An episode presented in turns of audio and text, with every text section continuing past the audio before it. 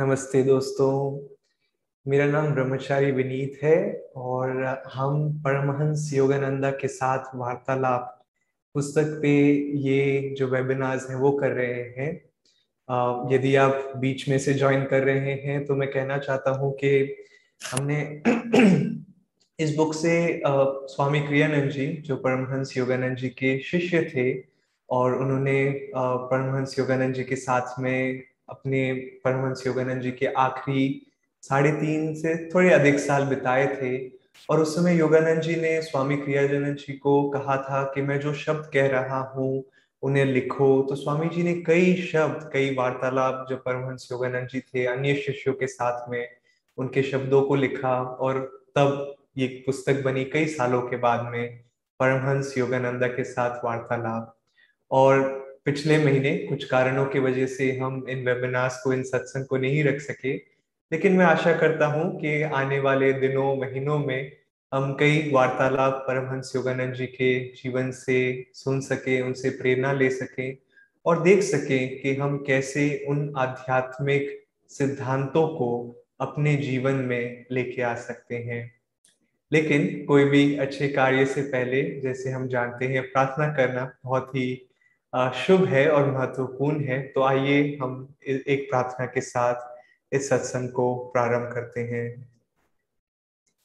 हे दिव्य माँ, परम पिता परमेश्वर, मित्र प्रियतम ईश्वर, आत्मबोध के महान गुरुजन, बाबा जी कृष्ण, जीसस क्राइस्ट, लहरी महाशय, स्वामी श्री युक्तेश्वर जी परमहंस योगानंद जी और सभी धर्मों के साधु संत, हम आप सभी को विनम्रता पूर्वक प्रणाम करते हैं और हम आपको आमंत्रित करते हैं हमारे सत्संग में, हमारे जीवन में, आध्यात्मिक मार्ग पर चलने की प्रेरणा बनाए रखे, हमें प्रेरित करें भीतर से ताकि हम इन सिद्धांतों पे चल सके।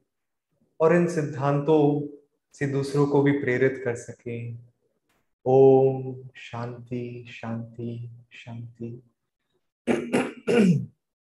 हाँ जैसे कि आप देख सकते हैं, मुझे हल्की सी खांसी है और गले में खराश है, लेकिन मैं आशा करता हूँ कि इस सत्संग के दौरान ये ज़्यादा बड़ा डिस्टरबेंस नहीं रहेगा। तो दोस्तों, हमने पिछले कुछ महीनों में पहले करीबन 50 या पचास से अधिक वार्तालाप कवर किए थे परमहंस योगानंद जी के। और मैं जो पैटर्न फॉलो कर रहा हूँ, वो है कि मैं, ज़रूरी नहीं है कि सारे वार्तालाप कवर करने वाला हूँ, लेकिन जो जो इम्पोर्टेंट है, मैं उन्हें पिक करना चाहता हूँ, चुनना चाहता हूँ और उनके बारे में शेयर करना चाहता हूँ। लेकिन यदि आप इन वार्तालापों को पढ़ना चाहते हैं तो आप ये पुस्तक खरीद सकते हैं परमहंस योगानंदा के साथ वार्तालाप, जिसका मैं आशा करता हूँ कि लिंक इस वीडियो के नीचे कहीं पे आपको मिल जाएगा। तो मैं अब वहाँ से शुरू करने वाला हूँ जहाँ से हमने पिछली बार छोड़ा था जो है वार्तालाप संख्या 53 तिरपन। और आ, इस वार्तालाप को पढ़ने से पहले दोस्तों कई बार हमें लगता है कि जब हम कोई गलती करते हैं जब हम और जीवन में कई बार परिस्थितियाँ आती है जहाँ पे हम कंट्रोल नहीं कर पाते हैं, हमारे रिएक्शन पे क्रोध आ जाता है या हमारा व्यवहार शायद उचित ना हो। तो काफ़ी बार हमें लगता है कि अरे, मेरे गुरु या ईश्वर मेरे पे कितने मेरे से कितने नाराज़ होंगे। अगर वो शरीर में होते और मेरे पास होते तो अभी मुझे उनसे फटकार मिली होती या डांट पड़ी होती। और कई बार इन कारणों की वजह से हम अपने हृदय को छोटा कर लेते हैं। और कई बार इस कारण से हम जानते हैं कि हमने कोई गलती की है, लेकिन उन गलतियों को हम छुपाने की कोशिश करते हैं। ईश्वर से छुपाए ना छुपाए, क्योंकि जैसे स्वामी क्रियानंद जी कहते थे कि ईश्वर ने खुद ने तुम्हारे द्वारा वो गलती की थी, लेकिन हम अपने आप से इन गलतियों को छिपाने लग जाते हैं। और हमेशा या कई बार हमारे दिमाग में ये रहता है कि अरे नहीं, गुरु कितने कठोर या कितनी डांट पड़ती मुझे अगर गुरु होते या मेरे टीचर होते। लेकिन हमें याद रखना चाहिए दोस्तों कि गुरु और सच्चे सदगुरु जो होते हैं, वो हमें आध्यात्मिक मार्ग पे सहायता देने के लिए आए हैं। और जैसे स्वामी क्रियानंद जी कहते थे कि वो क्यों तुम्हें डांटेंगे या क्यों तुमसे नाराज़ होगे? ईश्वर खुद ने तुम्हें इस मोह और माया के जाल में डाला है। तो ईश्वर बड़े दयालु हैं, बल्कि उन्हें पूरी तरह से सिंपति है तुम्हारे जीवन में देख के कि तुम इतनी कठिनाइयों से गुजर रहे हो और वो तुम्हें मदद करना चाहते हैं, लेकिन तुम अपना मुँह मत फेर लो। तो खैर, इसके साथ में मैं ये वार्तालाप पढ़ना चाहूँगा कि कई बार कैसे शिष्य सोचते हैं कि गुरु कठोर हो सकते हैं, लेकिन हकीकत में वे बस सिर्फ़ उस परिस्थिति के लिए उचित है। तो ये कहानी सुनते हैं। स्वामी क्रियानंद जी के शब्दों में कभी कभी जब मैं लोगों से सुनता हूँ कि गुरुजी एक कठोर अनुशासक है तो मैं मुस्कुराहट के साथ अधोलिखित घटना को स्मरण करता हूँ। वे कठोर नहीं थे, वे केवल उचित थे, जो बिल्कुल ही अलग बात है। वे प्रत्येक व्यक्ति के प्रति दयालु प्रवृत्त के थे। उनका एकमात्र ध्येय सहायता करना था।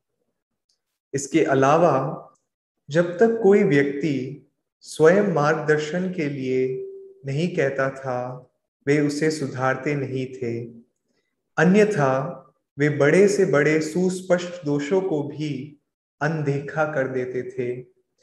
ये कहानी आगे भी बढ़ रही है, लेकिन मैं इधर एक बार रुकना चाहूँगा कि स्वामी क्रियानंद जी ने ये शब्द कहे थे कि जब तक कोई व्यक्ति स्वयं मार्गदर्शन के लिए नहीं कहता था, वे उसे सुधारते नहीं थे। और चाहे कितनी भी बड़ी गलती क्यों ना हो जाए। और स्वामी क्रियानंद जी, एक कहानी, शायद मैंने ये पहले कहानी शेयर भी की होगी, लेकिन एक बार मैं ज़्यादा डिटेल में नहीं जाना चाहूँगा, लेकिन संक्षिप्त में एक बार परिस्थिति ऐसे आ गई कि स्वामी जी ने कुछ किया था और परमहंस योगानंद जी को उन्हें डांटना पड़ा थोड़ी सख्ती के साथ में। और स्वामी क्रियानंद जी बड़े ही शांति से जो उनके गुरु ने कह रहे थे, वो सुन रहे थे। लेकिन जब स्वामी क्रियानंद जी ने परमहंस योगानंद जी की आँखों में देखा तो उन्हें दिखा कि उनकी आँखों में कुछ हद तक अफसोस था कि उन्हें इतनी कठोरता से स्वामी क्रियानंद जी से व्यवहार करना पड़ रहा है।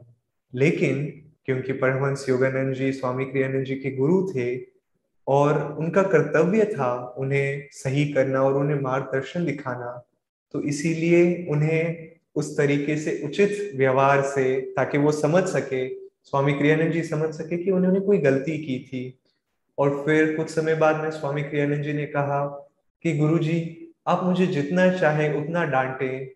मैं आपकी डांट से घबराता नहीं हूँ। अगर आपको लगे कि मैं कहीं गलत जा रहा हूँ तो आप प्लीज़ मुझे डांटिए, कृपा करके मुझे डांटिए। और योगानंद जी ने कहा कि मैं सिर्फ़ उन्हें ही डांटता हूँ जो मेरी, मेरा मार्गदर्शन लेना चाहते हैं, मेरा, मेरे मार्गदर्शन की प्राप्ति के लिए यहाँ पे है। और फिर उन्होंने कहा कि तुम्हें ज़्यादा खामियाँ नहीं है तो इसीलिए मैं तुम्हें ज़्यादा डांटता नहीं हूँ। लेकिन फिर भी उन्होंने ये कहा कि मैं सिर्फ़ उन्हें ही डांटता हूँ जो मुझे मेरा मार्गदर्शन लेना चाहते हैं।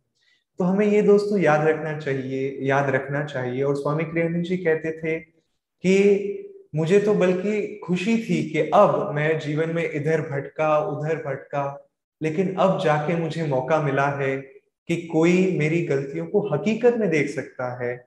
ना कि, क्योंकि दोस्तों कई बार लोग जब डांटते हैं तो वो इसीलिए नहीं डांटते हैं कि वो सामने वालों को कैसे सुधार सके। वो इसीलिए डांटते हैं कि उन्हें सामने वाले में, दूसरे व्यक्ति में कुछ खामी लग रही है, चाहे वो हकीकत में खामी हो या ना हो, चाहे वो गलत स्वभाव हो या ना हो, वो बस उन्हें सही करना चाहते हैं, वो बस उन्हें सिर्फ़ डांटना चाहते हैं। और कितनी बार दोस्तों हमने खुद ने अपने जीवन में देखा है कि हमारे अच्छे से अच्छे इरादे लोगों को गलत लगते हैं और लोग हमें डांट सकते हैं, लेकिन एक गुरु ही वो है, सच्चे गुरु वो है जो हमारे इरादों के पीछे, हमारे स्वभाव के पीछे सूक्ष्म रूप पे देख सकते हैं कि कहाँ हकीकत में सही हमें मार्गदर्शन देने की ज़रूरत है और कहा हमें मार्गदर्शन की शायद ज़रूरत नहीं है और बस उनका उदाहरण ही काफ़ी है। स्वामी क्रियानंद जी खुद अपने जीवन में उन्होंने कई साल कभी कभार लोग शायद उनके मार्गदर्शन के लिए उत्सुक थे, लेकिन स्वामी क्रियानंद जी उन्हें सुधारते नहीं थे या उन्हें कुछ भी नहीं कहते थे। क्योंकि उन्हें लगता था कि अभी यदि वे उन्हें एडवाइस दे तो उन्हें लगता था कि शायद उनका, उन उनको मदद की जगह उन्हें निराशा मिले और उन व्यक्तियों को जिन्हें वो सुधारे। क्यों?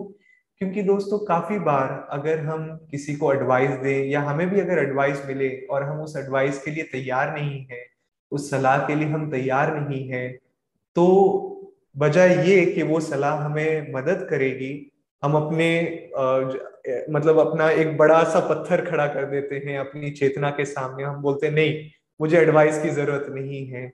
तो अपने जीवन में भी देखिए कि यदि आप किसी को एडवाइस देना चाहते हैं प्राय रूप पे मेरी ये एडवाइस रहती है कि एडवाइस मत दीजिए। अगर कोई सामने वाला एडवाइस मांग भी रहा है तो एक मित्र के रूप में उनकी बात सुनिए और उन्हें मदद कीजिए समझाने की उनकी दृष्टिकोण से। ना कि आप बोले कि मैं अगर तुम्हारी जगह होता तो ये करता तुमने ये बेवकूफ़ी की। नहीं पूरी दया से पूरी करुणा से उनकी स्थिति को सुनिए उनकी जो परिस्थिति है उसको सुनिए और उनकी मदद करने की कोशिश कीजिए एक मित्र की तरह ना कि एक व्यक्ति की तरह जिसे सब कुछ पता है और अब मैं तुम्हें बताना चाहता हूँ या बताने वाला हूँ। आगे जाते हैं इस आ, इन इस वार्तालाप में या इस कहानी में। स्वामी क्रियानंद जी लिखते हैं कि एक दिन परमहंस योगानंद जी सन्यासियों के भोजन कक्ष में आए। दोपहर के भोजन के बर्तन कभी अभी तक साफ़ नहीं किए गए थे और इसके अतिरिक्त मेज भी बिल्कुल अव्यवस्थित थी। अपने बचाव में मैं ये कहना चाहूँगा कि तलखाने में स्थित बिना खिड़कियों वाला ये भोजन कक्ष व्यवस्था पर गर्व के लिए उत्प्रेरक नहीं था। छत के केंद्र से एक तार के किनारे पर एक बल्ब लटकता लटकता था और प्रकाश प्रदान करने वाला एकमात्र साधन था। वहाँ खुशनुमा वातावरण बनाने के प्रयत्न में किसी ने दीवारों को लगभग चुभने वाले गहरे पीले रंग में रंग दिया था।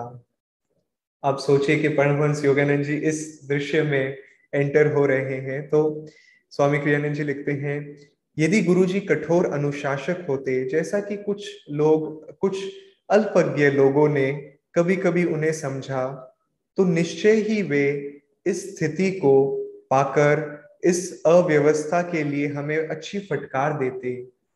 पर उन्होंने अपने आसपास एक दया भरी दृष्टि डालकर कहा, स्थिति इससे भी खराब हो सकती थी। उन्होंने ये नहीं कहा कि, अरे, कितनी खराब स्थिति है, तुम लोग क्या कर रहे हो? स्थिति इससे भी शायद खराब हो सकती थी, जो है, सो है। और दोस्तों, कई बार जीवन में ये होता है कि जब गुरु अपने शरीर को, अपने शरीर को त्याग देते हैं तो उनकी शिष्य उन्हें कठोर रूप में दिखाते हैं, चाहे गुरु खुद कठोर न होते। इधर हम डाइनिंग टेबल की बात कर रहे हैं और जब वो भोजन ग्रह में आए थे, उस समय की बात कर रहे हैं।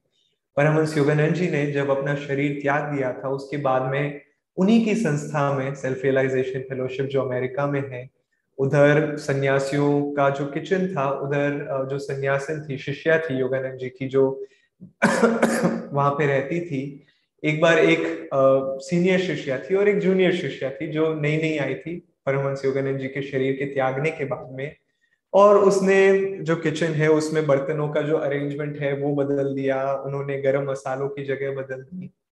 और ये जो सीनियर सीनियर शिष्या थी, उन्होंने बड़ी ही कठोरता से कहा कि यदि योगानंद जी शरीर में होते, यदि गुरु जी शरीर में होते तो वो ऐसा व्यवहार कभी बर्दाश्त न करते कि तुमने बर्तनों को, गर्म मसालों को इधर उधर रख दिया। ये किस प्रकार का व्यवहार है? लेकिन इस कहानी से हमें नहीं लगता है कि योगानंद जी ऐसे थे। तो कई बार दोस्तों, जो शिष्य होते हैं, हम हम क्यों उस सीनियर शिष्य के बारे में गलत सोचे? लेकिन कई बार हम भी गुरु को शायद गुरु कठोर ना हो, लेकिन हम अपने दृष्टिकोण से उन्हें कठोर बना देते हैं। परमंश योगानंद जी की एक शिष्या थी, कमला सिल्वा उनका नाम था। और वो कहते थे कि गुरु एक आईने के रूप में होते हैं। योगानंद जी खासकर एक बिल्कुल साफ़ आईना थे कि जो मिरर होता है, जिस प्रकार हम इस दुनिया को देखते हैं या जिस प्रकार हम उन्हें देखते थे, अपने चेतना से, वैसे ही हमें वे दिखते थे। तो यदि हम कठोर हैं, यदि हम क्रोधित हैं तो हमें लगा, लगेगा कि गुरु कठोर है, गुरु क्रोधित है। लेकिन यदि हम खुद शांत, सरल और जो परिस्थिति जैसी है, उस प्रकार देखें तो लगेगा कि गुरु भी बिल्कुल वैसे ही है, दयावान, करुणामय और प्रेम से भरे हुए।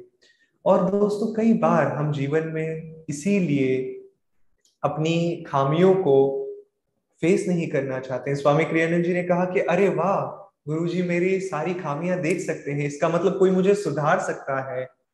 बजाय ये, एक एक तो व्यवहार ये होता है, दूसरा रिएक्शन ये हो सकता है कि, अरे नहीं मेरी सारी खामियाँ कोई देख सकता है। नहीं, मैं छुपाना चाहता हूँ। मेरी ये खामियाँ नहीं है। लेकिन दोस्तों, आत्मबोध के मार्ग पे, मोक्ष की प्राप्ति के लिए सबसे बड़ी चीज़ है कि जो स्थिति जैसी है, हम उसे स्वीकार करें। यदि कोई गलती हो गई तो उसे छुपाने के बजाय हम कहें कि गुरु जी ये गलती आपने मेरे द्वारा की थी। और जैसे कि मैं शुरुआत में भी कह रहा था कि ईश्वर हमसे कभी क्रोधित नहीं होते हैं। गुरु हमसे कभी क्रोधित नहीं होते हैं। वो क्यों क्रोधित होंगे? उन्हें, उन्होंने ही तो हमें इस भ्रम में, इस मोह माया के जाल में डाला है।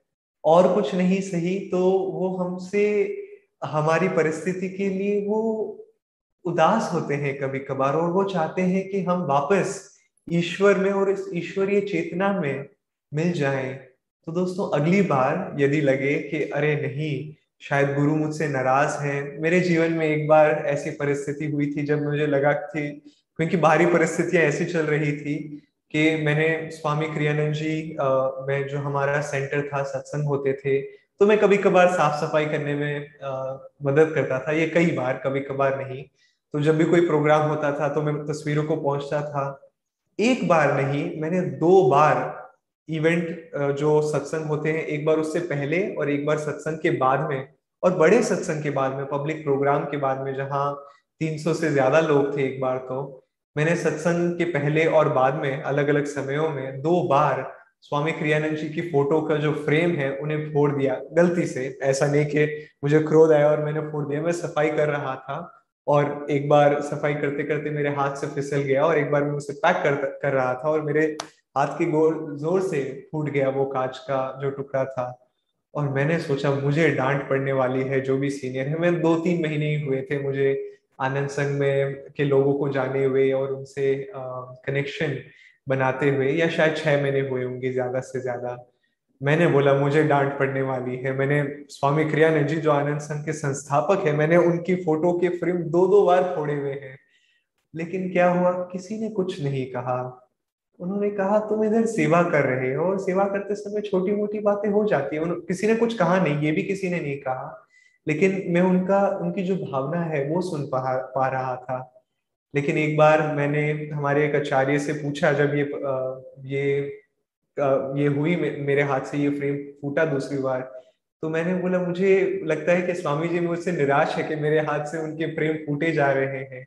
और कहानी को आगे जोड़ते हुए तीसरी बार मैंने परमहंस योगानंद जी का भी फ्रेम फोड़ फोड़ दिया था एक बार गलती से।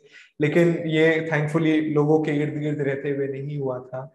तो मुझे लगा कि गुरु और स्वामी क्रियानंद जी और ईश्वर मेरे से बहुत नाराज़ है कि मेरे हाथ से इतने खराब खराब कार्य करा रहे हैं या मेरे से इतनी खराब खराब बातें हो रही है।